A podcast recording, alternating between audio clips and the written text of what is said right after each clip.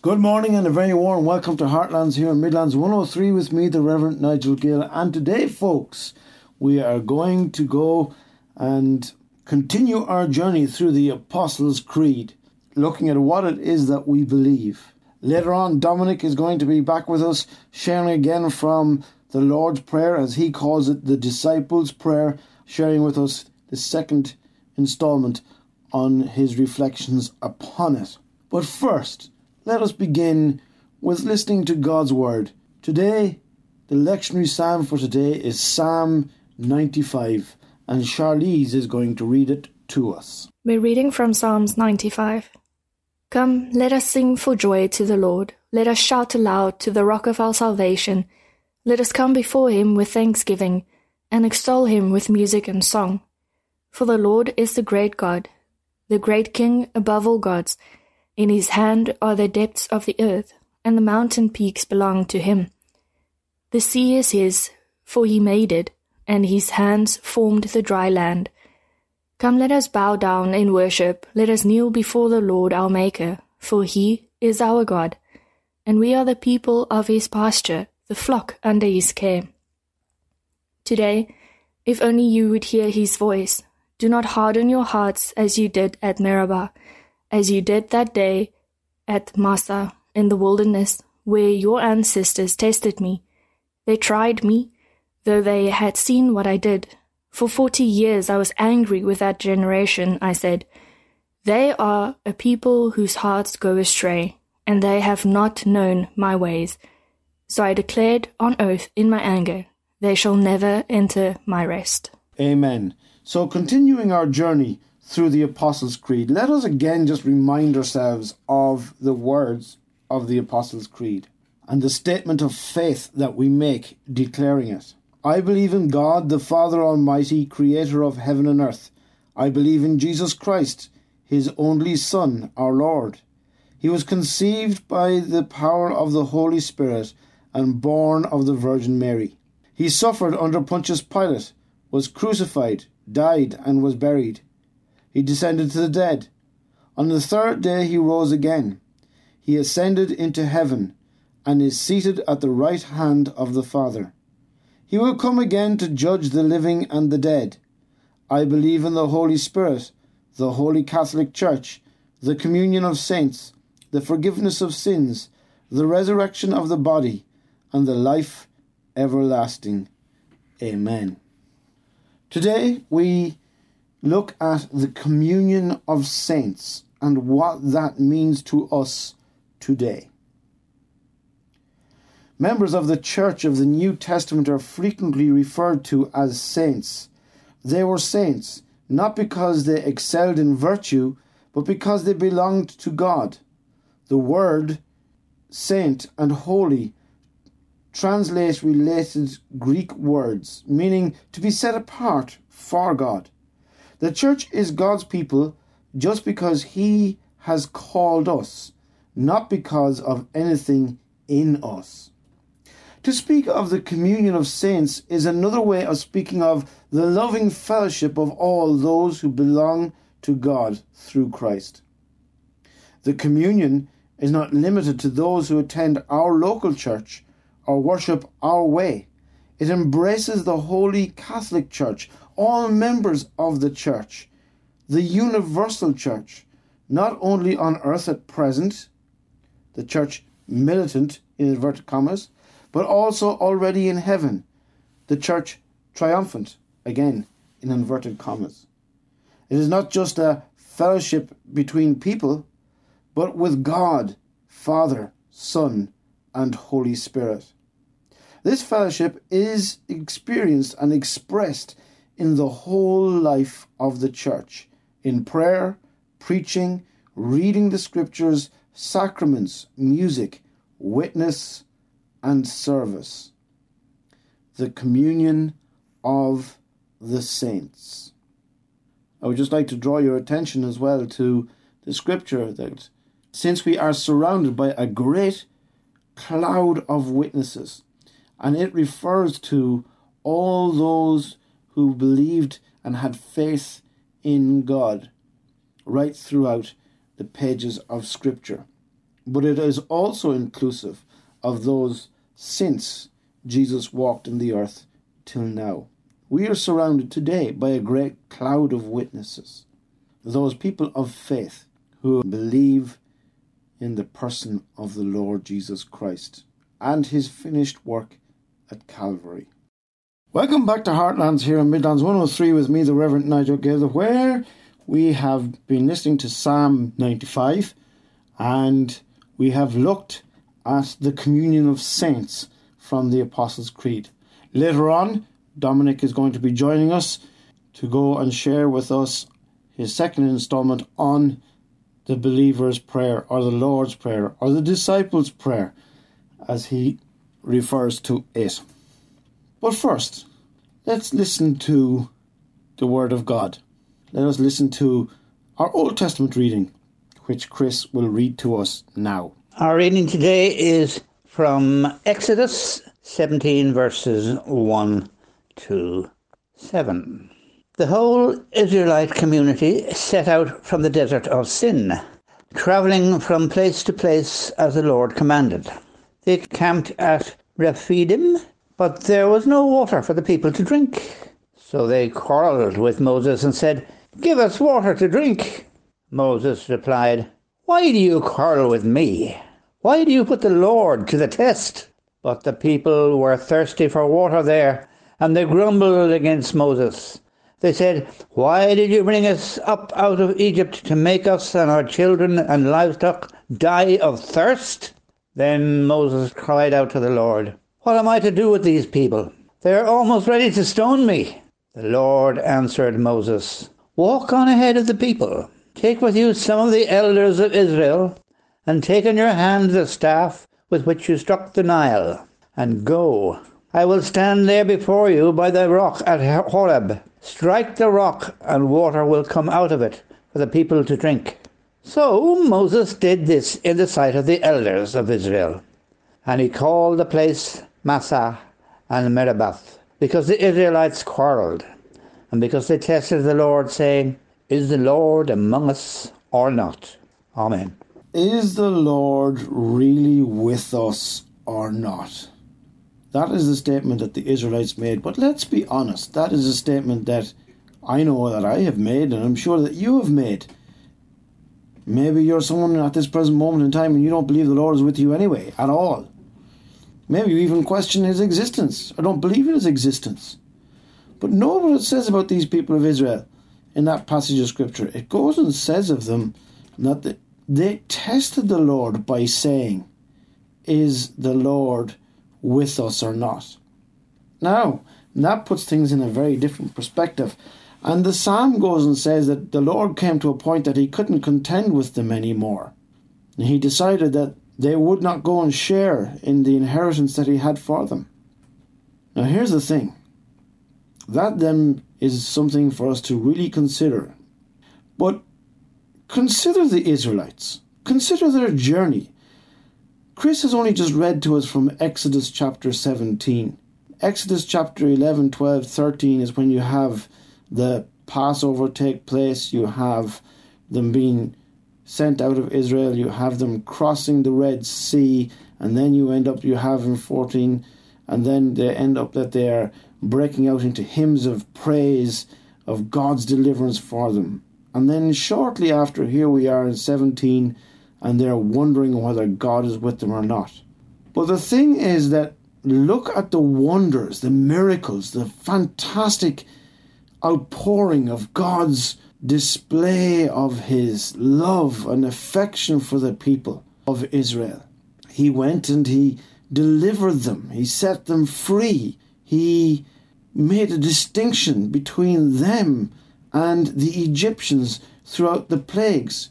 As the plagues were being poured out upon the Egyptian people, the Israelite people were set apart, untouched, unscathed, even their animals unharmed. And so there was a clear distinction being made by it.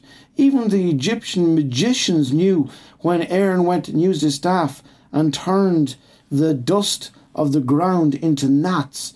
They went and said to Pharaoh, Pharaoh, This is the finger of God. We can't do this by our magic. We can't do this. This is a power greater than us. This surely is the finger of God. Take note of this. Then you had all the different plagues from that point on take place. God showing who He was, the power that He had. Then you had the people of Israel and the Egyptians went and sent them out, as you know. And then, as they were going towards the Red Sea, Pharaoh changed his mind and decided, What have I done? I've let all those slaves go, and we need them to be building cities. We need to get them back. And God comes to the defense of the people of Israel and puts a cloud between them and a pillar of fire at night so that Pharaoh's army could not get to them. And then God goes and divides the sea and they cross over on dry land, but Pharaoh's armies get wiped out and they come over the other side and they've seen these miracles one after the other go and take place. And then suddenly they come up with this how do we know that God is with us anyway? Now you see, that goes and has me ask a question, a question of myself, and a question I would ask of you. Has God done things in your life that you know that they have and are God? Only God could have done it. And now you sit and wonder where God is that then becomes us testing God. Now, you see, when we dig into the New Testament, God goes and has demonstrated, displayed, has shown us his love by sending Jesus Christ to come and die on a cross for us. While we were yet lost in our trespasses and sins, while we were yet sinners, it tells us in Scripture. And you see, that leaves us pondering, doesn't it? And wondering in this Lenten season Am I someone and I have been testing God? Are you someone and you have been testing God simply by asking the question, how do we know He really is with us? Only a few short weeks ago, we were celebrating Emmanuel, God with us, when Christ was born. You know, my prayer is this that God will not remove His Holy Spirit from us and not decide to not contend with us anymore, but that His Spirit will continue to work and to move and to minister in my life, in your life, drawing us deeper and deeper into an understanding of who God is and why God came out of love, grace, and mercy, demonstrating His patience in your life and my life.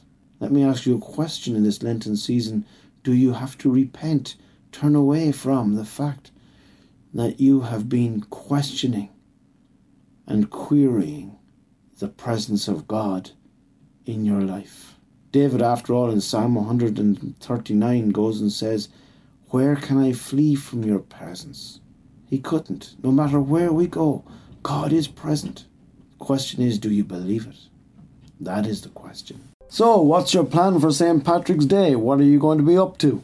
as we celebrate our national saint and celebrate the fact that he brought the good news of the gospel to us. And yes, we have been looking at Psalm 95 and the journey of the Israelites. And yes, we've been looking at Exodus and the fact that they started to complain and ask the question, Where is God? And yes, we have reminded ourselves that God is with us. And that is the news that we celebrate that St. Patrick brought to Ireland. He came here to let us know that God is with us, that He is here for us, that He will never leave us nor forsake us, but even greater than all of those things, that He came to save us. That is what it is all about. And, just as a form of a little plug here now while I'm at it, is I am encouraging, I'm inviting you to come and join us in the Methodist Church in Tullamore at 7 pm on St. Patrick's evening for a night of music, a night of hymns put to traditional tunes, trad music, puppet show, a book stall, balloon tying, face painting, all that sort of thing. And of course, lots of food as we celebrate the fact that Patrick brought good news to us. So come, celebrate Patrick's good news on St. Patrick's Day. If you're free, why don't you drop by and join in in a good old sing along? Trust me, you will know the tunes. So that's on St. Patrick's Day. But as we enter this week, preparing and coming up to the point of St. Patrick's Day, isn't it good for us to remember what it was all about? Here was this guy, came to Ireland as a slave, ended up then that he got away from here, and yet, in answer to the call of God upon his life, came back to us. Dramatic stuff, no doubt. But let me ask you a question. Do you believe that God works in that sort of way today? What has God been saying to you? Do you know God speaking to you? Do you know God speaking to you as you read the scripture? Do you know God speaking to you as you spend time with Him in prayer? Do you know God speaking to you as you listen to the counsel of others? Or is God some mystery, away out there, unknown? Later on, Dominic is going to be sharing with us again from the Lord's Prayer and his reflections on it. And we look forward to that. So, folks, in the meantime, all that's left for me to say at this point is may the Lord bless you and keep you, make his face shine upon you, show you grace, and turn his face towards you, and give you peace as you celebrate each day that God has given you. Oh, yes, this is the day that the Lord has made. Let us rejoice and be glad in it, if for no other reason that you're alive to see it. God is good and we have reason to celebrate. So, Pastor Dominic of Athlone Cherith Baptist Church will be joining us, as I have said. Good morning to you, ladies and gentlemen, brothers and sisters. This is Pastor Dom back with you again through Nigel's kind invitation to join you today on Heartlands, Midlands 103. These are the Disciples' Prayer Devotionals, and this is number two, entitled The Distinction. Prayer is something that we don't find easy, and therefore we need to be taught how to pray. And isn't it always good to learn from the best, and who better than Jesus? That said, we should learn to pray like Jesus prayed, not just repeat what Jesus said. The disciples were always watching Jesus, watching how he leaned upon his Father. He didn't hide his prayer times from them. In fact, he often prayed right there before them. And so, as they watched, they too must have longed for that same intimacy and relationship, direction and power from God Most High. So imagine their surprise as they listened to Jesus' teaching in the Sermon on the Mount, especially in Matthew chapters 5 and 6. How seven times he used the phrase, your Father. Then suddenly it becomes our Father in Matthew 6, verse 9.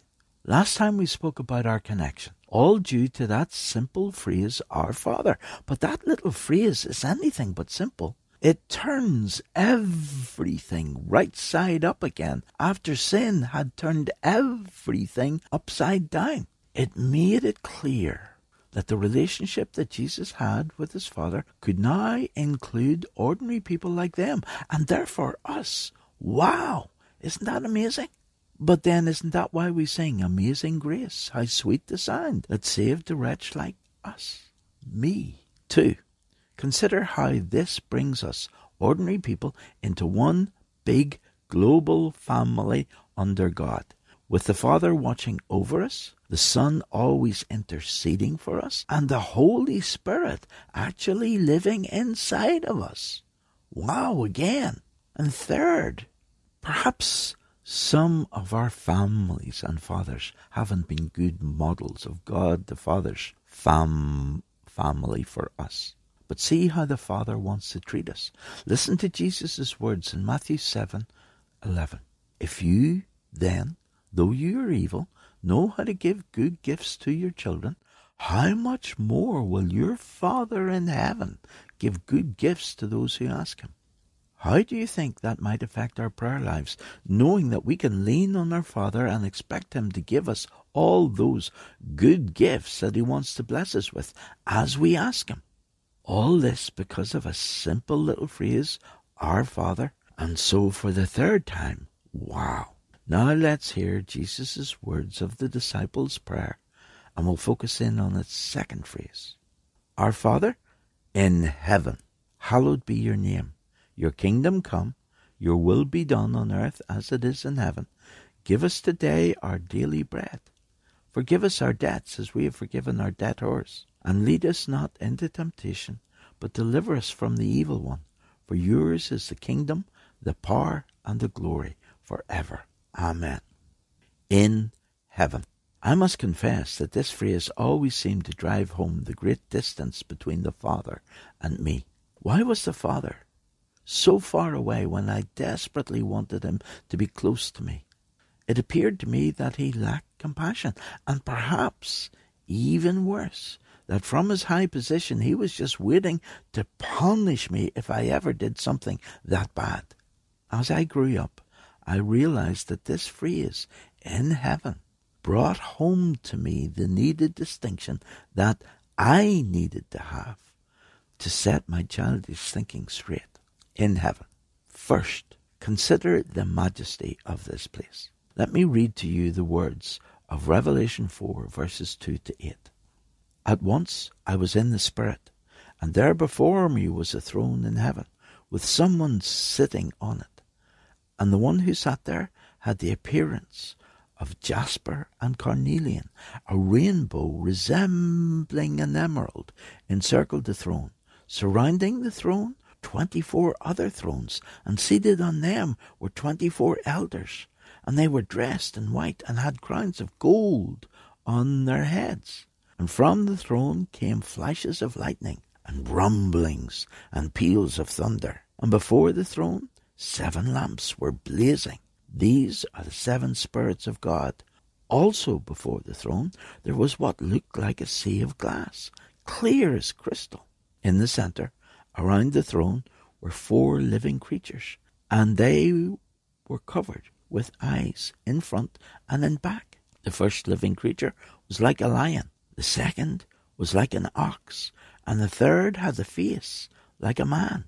The fourth was like a flying eagle, and each of the four living creatures had six wings, and was covered with eyes all around, even under his wings. Day and night they never stop saying, Holy, holy, holy is the Lord God Almighty, who was and is and is to come. Wow! Why is it so important that we hold this distinction and therefore have a true picture of heaven?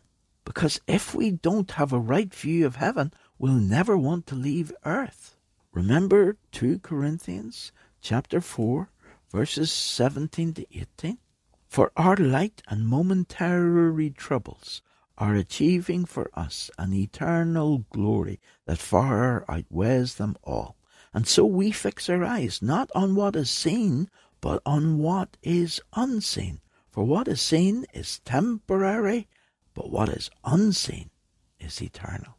There was a kids' chorus which said, Heaven is a wonderful place full of glory and grace. I want to see my Saviour's face, 'cause heaven is a wonderful place. But do we really want to go there? Why or why not? In heaven. Two, consider the authority of this place. Please take the time to read Psalm 2 today, because in verses 1 and 3 we have the voice of conspiracy from the people. Let us break their chains, they say and throw off their fetters. In verses 4 to 6, we have the voice of authority as the Father speaks. I have installed my King on Zion, my holy hill. In verses 7 to 9, we have the voice of testimony as the Son speaks. He said to me, You are my Son. Today I have become your Father. And finally, in verses 10 to 12, we have the voice of opportunity as the Spirit speaks. Therefore, you kings, be wise. Be warned, you rulers of the earth. Serve the Lord with fear and rejoice with trembling. But is our world listening to these voices from heaven today? In heaven. Third, consider the security of this place. The richest man in the world was once asked, How much is enough? And his answer was, Just a little bit more. But the more we get, the more we want. And then we have the ever increasing wor- worry of trying to hold on to it all. Didn't Jesus say, What shall it profit a man if he shall gain the whole world and yet lose his soul? That poor man lost it all. Now listen to Jesus' words in Matthew chapter 6, verses 19 to 21. Do not store up for yourselves treasures on the earth, where moth and rust destroy, and where thieves break in and steal. But store up for yourselves treasures in heaven, where moth and rust do not destroy, and where thieves do not break in and steal. For where your treasure is, there your heart will be also. We come into this world with nothing. We leave this world with nothing. I have never yet seen a hearse pulling a trailer behind it. But praise God, we can send our treasures on ahead of us. Our acts of service for God to others here and now become those treasures that we will be rewarded with there and then. And remember, they're ours to enjoy for all eternity. So where's our focus? Are we slaving away, distractedly working hard for things that will never last and will soon pass away? Or are we making best use of our time, serving the Lord and His people for an inheritance that can never perish, spoil, or fade, kept in heaven for you? 1 Peter 1 4. So now, as we close up our second devotional on the disciples' prayer, again, I have a quote and a question for us all. We cannot anticipate or desire what we cannot imagine. That's why I believe God has given us glimpses of heaven in the Bible to fire up our imagination and to kindle a desire for heaven in our hearts. Randy Alcorn from his book, Heaven. And finally, my question to us all is very simple. How do we know if we'll get into heaven? May you have a truly blessed day today, listeners, remembering the words that Jesus prayed.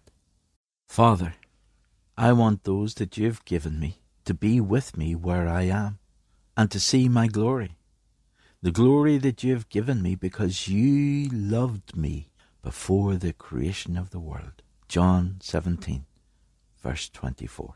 Amen. Amen.